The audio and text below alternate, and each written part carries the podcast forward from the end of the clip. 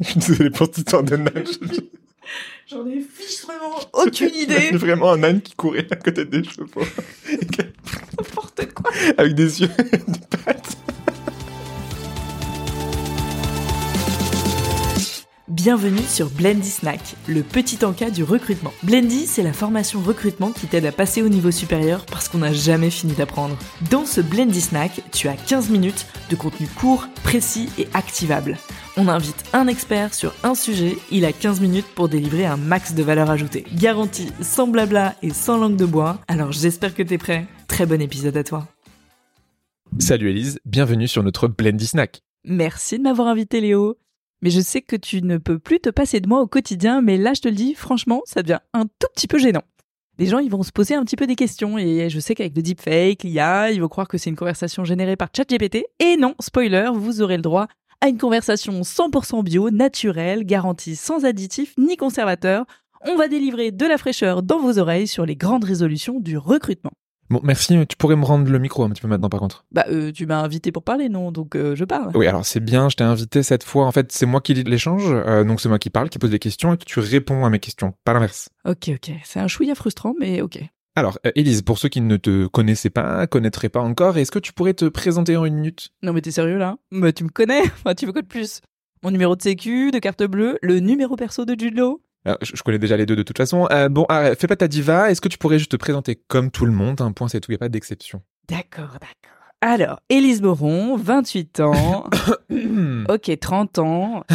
Bon, 35 ans, d'accord. Bon, capillairement intelligente, car blonde, ex-avocate, reconvertie en chasseuse de tête depuis 7 ans sur des postes de hauts dirigeants, les fameux C-level. Donc j'ai bossé pour des grands groupes, des PME, des scale-up, des startups pour leur trouver leur fameux mouton à 5 pattes. Et euh, j'ai placé à peu près une centaine de talents et désormais je forme les recruteurs à passer au niveau supérieur. Des recruteurs de tous horizons qui veulent challenger le statu quo de leurs connaissances et mettre la gomme un peu au quotidien en utilisant plein de techniques empruntées au marketing, au sales, au growth hacking, à la psychologie pour être plus efficient. Et je fais ça avec un type dont euh, le nom m'a d'ailleurs échappé. Euh, Bon, ok, je fais ça avec le plus génial des associés qui se trouve être devant moi aujourd'hui. En plus, il a un petit côté Harry Potter, il lui manque juste sa cicatrice. Il s'appelle Léo Bernard. Et évidemment, on ne le présente plus du tout, surtout depuis qu'il est devenu Top Boy sur LinkedIn en 2024. comme 50% des gens sur LinkedIn.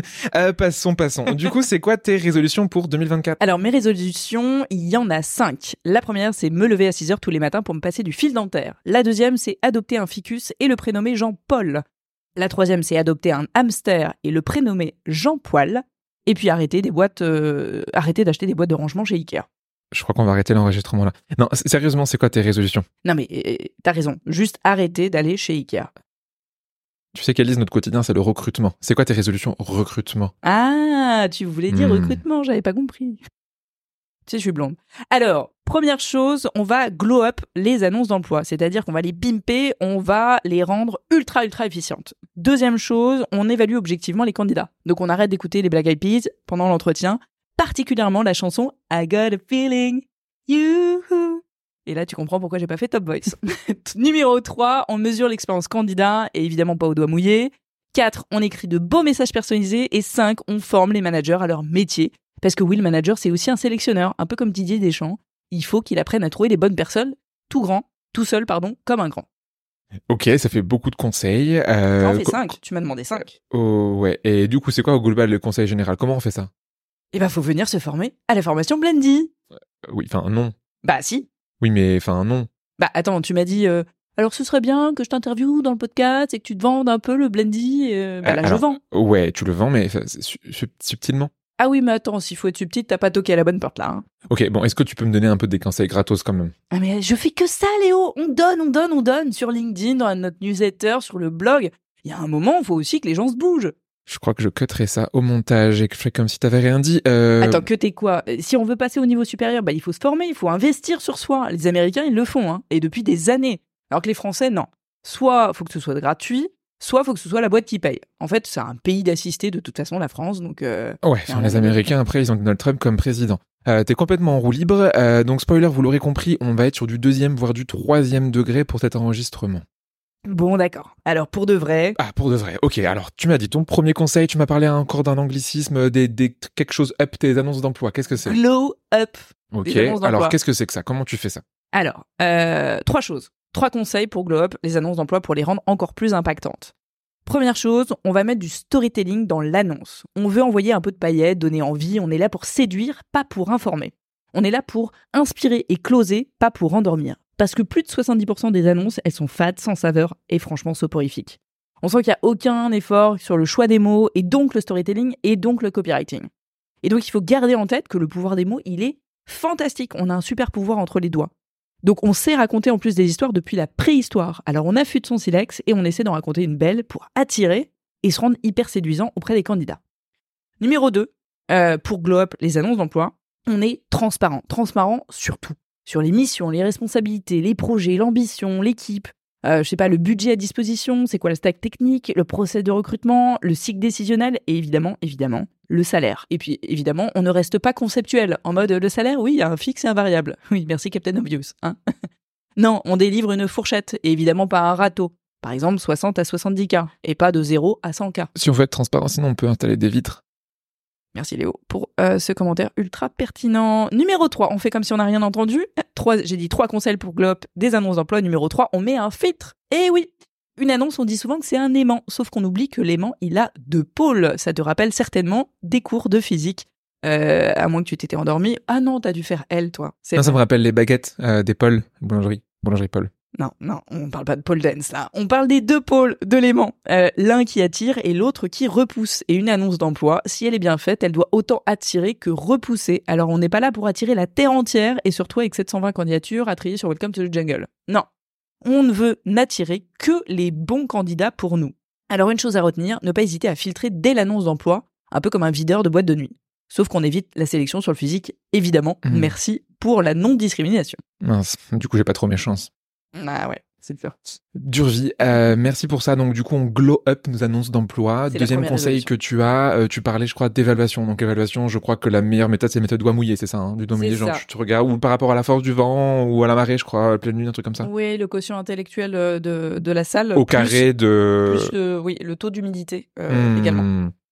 Non, évidemment, trois conseils pour évaluer objectivement les candidats. Numéro un, bah, on commence avec un kick-off en béton armé.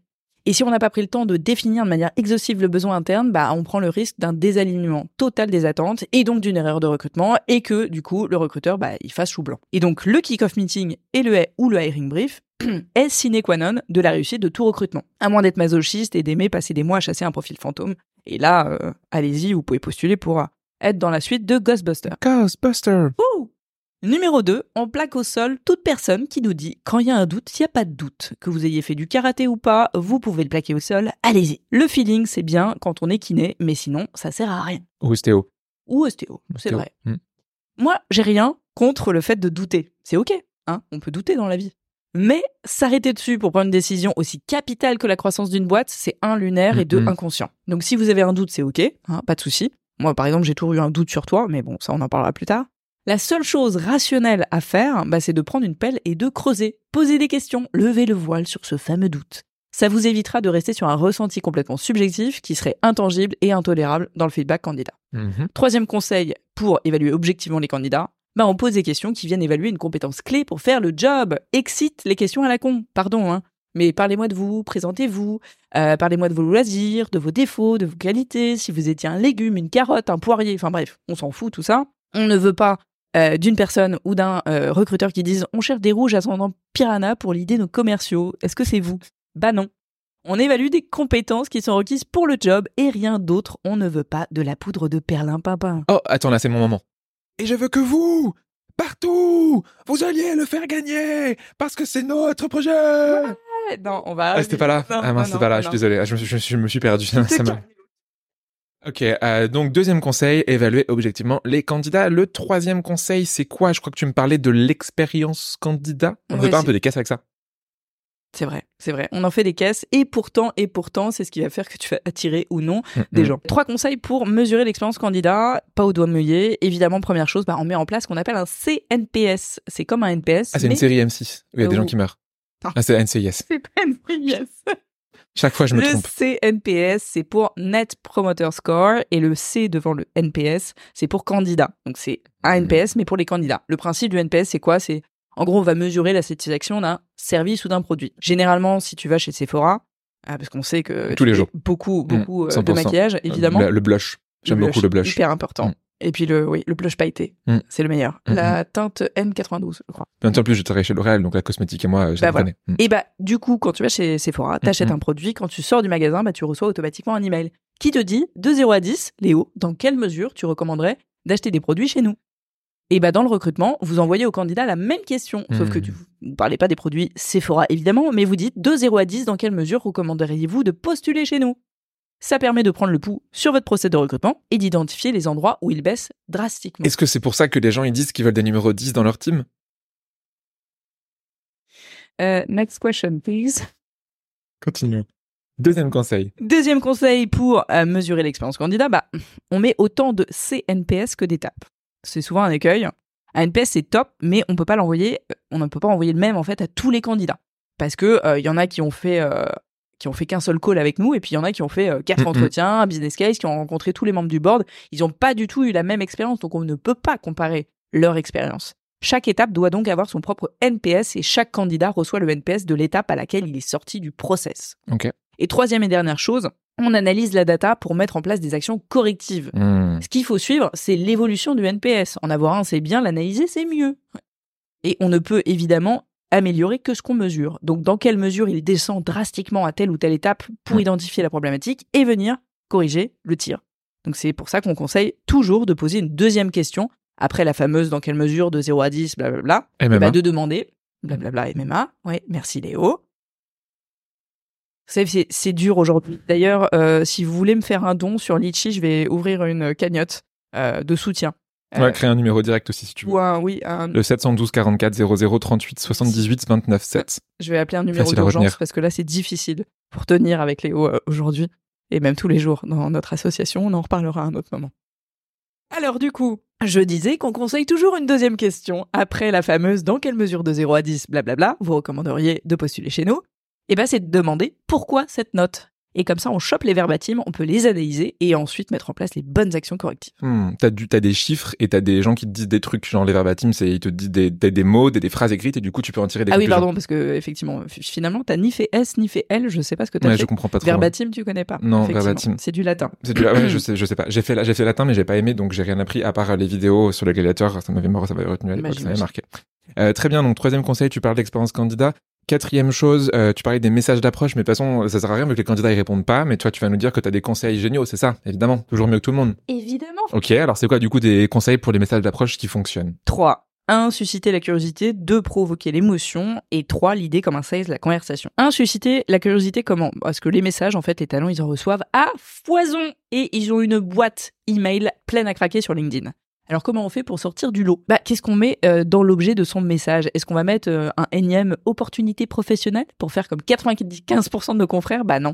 On va essayer de tenter d'être un peu out of the box, d'innover, d'avoir quelque chose qui peut être euh, un petit peu, je sais pas, humoristique, créer de l'urgence, de la FOMO, de la curiosité. Donc oui, ça demande de réfléchir un peu, et pour des gens comme Léo, c'est pas inné, mais je vous assure que ça paie presque à tous les coups. Deuxième chose, provoquer de l'émotion, parce qu'on sait que l'émotion drive l'action. Il faut suffisamment tôt dans le message provoquer une émotion positive pour créer un- ce qu'on appelle un billet d'ancrage positif. Et ça, ça va rayonner sur tout le reste du message. Parce que cet a priori positif, il va impacter en fait la réponse du candidat. Un compliment ou de l'humour, ça fonctionne super bien. Et puis on est tous des êtres un peu irrationnels et influençables, donc gardez-le en tête pour écrire vos messages, il faut influencer le candidat. Pour ça que du coup tous les matins quand on travaille ensemble, du coup tu me dis un complément et après boum c'est là où tu m'enchaînes en disant j'ai pas aimé ça, j'ai pas aimé ça, j'ai pas aimé ça. Tu me crées un biais positif. Je suis démasqué. Ok. Troisième chose, j'ai dit, l'idée comme un sales, la conversation, bah, il faut ce qu'on appelle un CTA court, concis et précis. CTA, c'est pour call to action, c'est un truc qu'on emprunte au marketing. Hmm. Dans les formations, bah, j'en vois encore trop, et toi aussi, des gens, euh, des recruteurs qui envoient un message et en CTA, en call to action, ils disent si vous êtes intéressé par ce poste, n'hésitez pas à revenir vers moi. Et ça, au secours. Faut surtout, surtout arrêter, c'est la pire phrase que vous pouviez dire. Parce qu'on sent pas l'urgence, on sent pas le faux mot, et on se dit, bon, ok, on viendra plus tard. Sauf que plus tard égale jamais. Donc il faut tenir le discours comme un vrai sales et closer le candidat avec une question fermée. En gros, seriez-vous disponible pour un call de 10 minutes aujourd'hui ou demain? Par exemple, aujourd'hui à 16h ou demain à 10h. Boum, là on prend la main, boum, on lit de l'échange jusqu'au bout. J'avais une blague, mais je préfère ne pas la faire. euh, je te la ferai après l'enregistrement. Euh, merci beaucoup pour ce quatrième conseil, donc des messages d'approche personnalisés, efficaces, impactants, qui donnent envie de les ouvrir. Moi, j'aimerais bien que les gens m'écrivent comme ça sur LinkedIn. Si, vous- si vous voulez faire un exercice, euh, après vous en écoutez, envoyez, envoyez-moi des messages parce qu'Elise, elle a pas le temps de la lire et elle est trop occupée sur LinkedIn.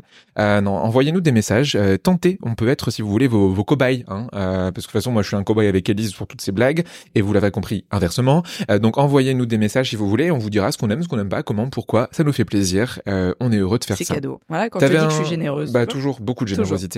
Euh, T'avais un dernier conseil à nous donner, c'est ça s'agirait encore un truc en anglais, les hiring managers. Euh, c'est- Hiring veux- manager. Qu'est-ce que tu veux leur faire? Des hiring managers Ah, tellement de choses. Euh... faire Très bien, très bien. faire la faire la toupie, Non. faire la corde à sauter. En euh, toute légalité, évidemment. Très bien. Euh, trois choses. Euh, moi, je vous conseille de un les auditer, deux de les former et trois de les noter. Pourquoi les auditer? Parce que ça sert à rien en fait d'inscrire un âne à un concours hippique. Clairement, vous allez perdre votre temps. C'est donc ultra important de savoir qui sont les managers sur qui vous pouvez compter, qui sont vos alliés, avec qui vous allez pouvoir mettre en place une vraie stratégie, et qui sont les passifs agressifs avec qui vous devez composer. Et là, j'ai en face de moi Léo qui est en train de partir en toupie. non, parce que parce je que, pense qu'il parce que genre t'avais dit inscrire un, un âne à un concours hippique, et j'avais compris un âne, genre un âne au fromage, et du coup genre j'avais une image d'un âne qui était en train de courir. du coup genre, je suis désolé. Euh, donc tu La disais, c'est pour ça. j'ai fait un... Très bien, on va faire fi euh, de ton humour à deux balles. Deuxième chose, il faut les former. Calme-toi Léo, si tu veux sortir pour aller respirer et te calmer, tu peux aussi. Vous savez quoi? On va rester entre nous. On n'a pas besoin de Léo. Moi, je suis autosuffisante, c'est-à-dire je parle, je parle. C'est un peu mon problème aussi. Donc je disais, deuxième chose, il faut les former. Le but, bah, c'est d'harmoniser les pratiques au sein de la société pour qu'il y ait une vraie culture du recrutement. Donc il y a deux actions choc, mo- moi je vous recommande. Un, c'est la formation ad hoc en présentiel pour les managers qui sont actuels, pour les remettre à niveau. Et deux, c'est une formation en asynchrone que vous pouvez intégrer en fait à l'onboarding de tous les futurs managers. Ce serait pas un truc qu'on fait auprès des boîtes, ça? Ah si, totalement. Mm. C'est De former les managers. Ouais, et puis on Cool, forme hein. aussi les recruteurs. Et on forme aussi les recruteurs. Une pierre deux coups. Tout ça. Extraordinaire. Tout à fait. Trop bien. Et donc, t'avais un troisième conseil qui était de les noter. Oui, alors ça, ils vont pas forcément aimer, mais il y a un moment donné, il faut y aller. C'est le bâton et la carotte. En gros, parce que la qualité de leur collaboration, de la, entre guillemets, de la, de la qualité de leur collaboration va découler la santé et la croissance d'une boîte, et ben c'est important qu'ils se sentent concernés. Et pour ça, les grands discours, ça ne marche pas. Il faut taper là où ça fait mal.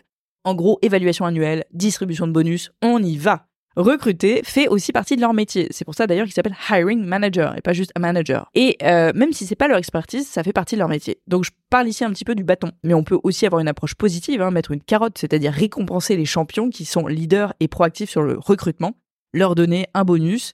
Et à l'inverse, euh, avec ceux avec qui ça marche pas, on peut adopter le bâton, c'est-à-dire on leur retire une partie du bonus ou du, on ne leur donne pas 100% du variable. Est-ce que Elise, du coup, tu as un mot de la fin? Tu nous as parlé des annonces, tu nous as parlé de l'évaluation, tu nous as parlé de l'expérience candidat, des messages d'approche et des hiring managers. Est-ce que tu aurais quelque chose à rajouter? Dernier mot pour les recruteurs en 2024. je dirais, prenez des risques, osez, osez challenger le statu quo de connaissances. C'est comme ça que vous allez grandir, c'est comme ça que vous allez vous améliorer et c'est comme ça que vous allez kiffer dans votre métier. Magnifique. Et le kiff, c'est un petit peu l'objectif quand, quand, on, quand on fait du recrutement. Si on fait ce métier et qu'on ne l'aime pas et qu'on prend pas de plaisir, c'est un métier difficile. Mais si on fait ce métier et qu'on se challenge et qu'on se dépasse et qu'on apprend et qu'on se forme, on prend beaucoup plus de plaisir à faire du recrutement. Donc, euh, réécoutez tous ces conseils d'Élise une deuxième fois, voire une troisième fois, voire même une quatrième fois ou une cinquième fois. Cinq conseils, cinq fois. Hop, la boucle est bouclée. Merci à toi, Elise, d'être venue au micro de Blendy Snack, qui, comme tu le sais, est notre podcast et tu as un truc à dire vu que tu lèves la main. Dis-moi. Exactement, et j'allais dire, mais venez nous voir et venez vous former avec Blendy. On sera Oh. ultra, ultra content de vous donner euh, plein, plein de petits tips parce que ça, c'était vraiment le tips de l'iceberg. Il y a beaucoup de choses encore, euh, on en a sous le pied. Mais ça ne finit pas comme DiCaprio. Euh, passe une excellente journée. À, bi- à bientôt, Elise. Et merci d'être venue dans le Blendy Snack. Merci à toi, Léo.